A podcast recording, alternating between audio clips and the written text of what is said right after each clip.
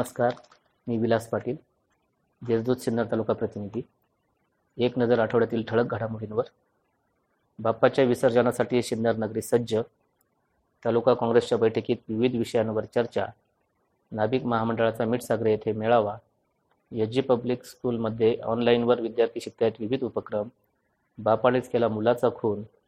मुसळगावला विवाहितेची आत्महत्या. खोटेवाडीतील अवैध धंद्यांच्या मस्त आक्रमक. करोनाचे संकट थांबण्याचे नाव घेईना दररोज वाढत आहेत तालुक्यात रुग्ण. आता वळूयात सविस्तर बातम्यांकडे. आज अनंत चतुर्दशी अकरा दिवसांपासून घराघरात स्थिरावलेल्या बाप्पाच्या विसर्जनाचा दिवस. करोनाचा संसर्ग वाढू नये या शहरात यंदा एकही सार्वजनिक मंडळाने गणेशाची स्थापना केली नव्हती. मात्र घरगुती गणेशाच्या मूर्तींचे विसर्जन करण्यात गणेश भक्तांना अडचणी येऊ नयेत यासाठी नगर परिषद सज्ज झाली आहे.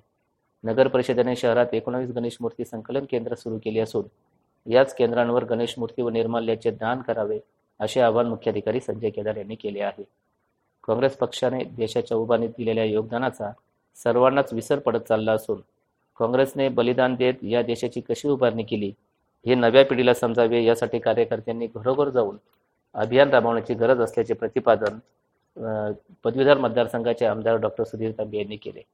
शासकीय विश्रामगृहावर आयोजित काँग्रेस कार्यकर्त्यांच्या बैठकीत ते बोलत होते. महाराष्ट्र काँग्रेस कमिटीचे कार्याध्यक्ष मुजफ्फर हुसेन जिल्हाध्यक्ष डॉक्टर तुषार शेवाळे तालुकाध्यक्ष विनायक सांगळे यांच्यासह कार्यकर्ते यावेळी उपस्थित होते. महाराष्ट्र राज्य नाभिक महामंडळाच्या नाशिक लोकसभा मतदारसंघाच्या जिल्हाध्यक्षपदी वावी येथील रमेश बेडवे यांची निवड करण्यात आली आहे. तालुक्यातील मिट्स आयोजित समाज बांधवांच्या मेळाव्यात ही निवड झाली.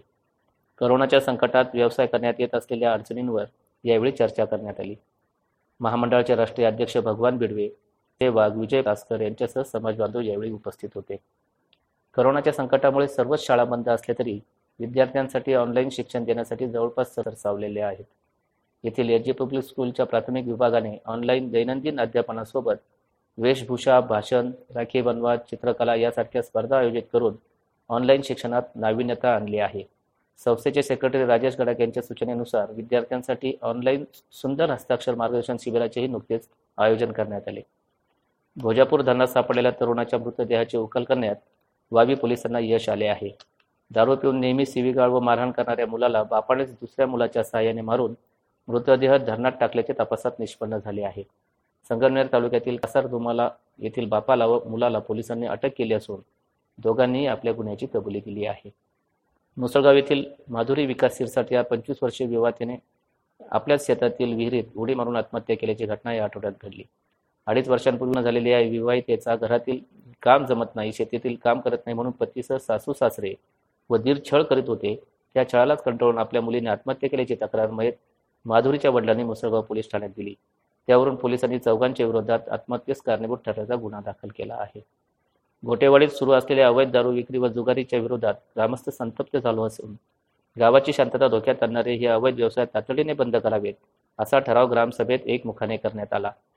सरपंच चंद्रकला घोटेकर तंटमुक्त समितीचे अध्यक्ष अशोक घोटेकर वसंत ढमाले यांच्यासह ग्रामस्थांनी वावी पोलीस ठाण्याचे निरीक्षक रणजित गलांडे यांना निवेदन देत अवैध धंदे चालवणाऱ्यांचा बंदोबस्त करण्याची मागणी केली आहे. करोनाचे संकट दिवसेंदिवस गंभीर होत चालले असून शहरासह तालुक्यातील रुग्णांची संख्या तेराशेच्या पुढे गेली आहे. त्यातील नऊशे ब्याण्णव रुग्ण बरे होऊन घरी परतले आहेत तर दोनशे सत्त्याण्णव रुग्णांवर विविध रुग्णालयांमध्ये उपचार सुरू आहेत. शहरातील जिल्हा बँक बडोदा बँकेपाठोपाठ स्टेट बँकेच्या दोन्ही शाखांमधील अधिकाऱ्यांना करोनाची लागण झाल्याने ग्राहकांना सेवा मिळण्यात अडचणी येत आहेत. याबरोबरच आजचे वार्तापत्र संपले. दिवसभरातील विविध घडामोडी जाणून घेण्यासाठी आमच्या देशदूत डॉट कॉम या वेबसाईटला अवश्य भेट द्या. धन्यवाद.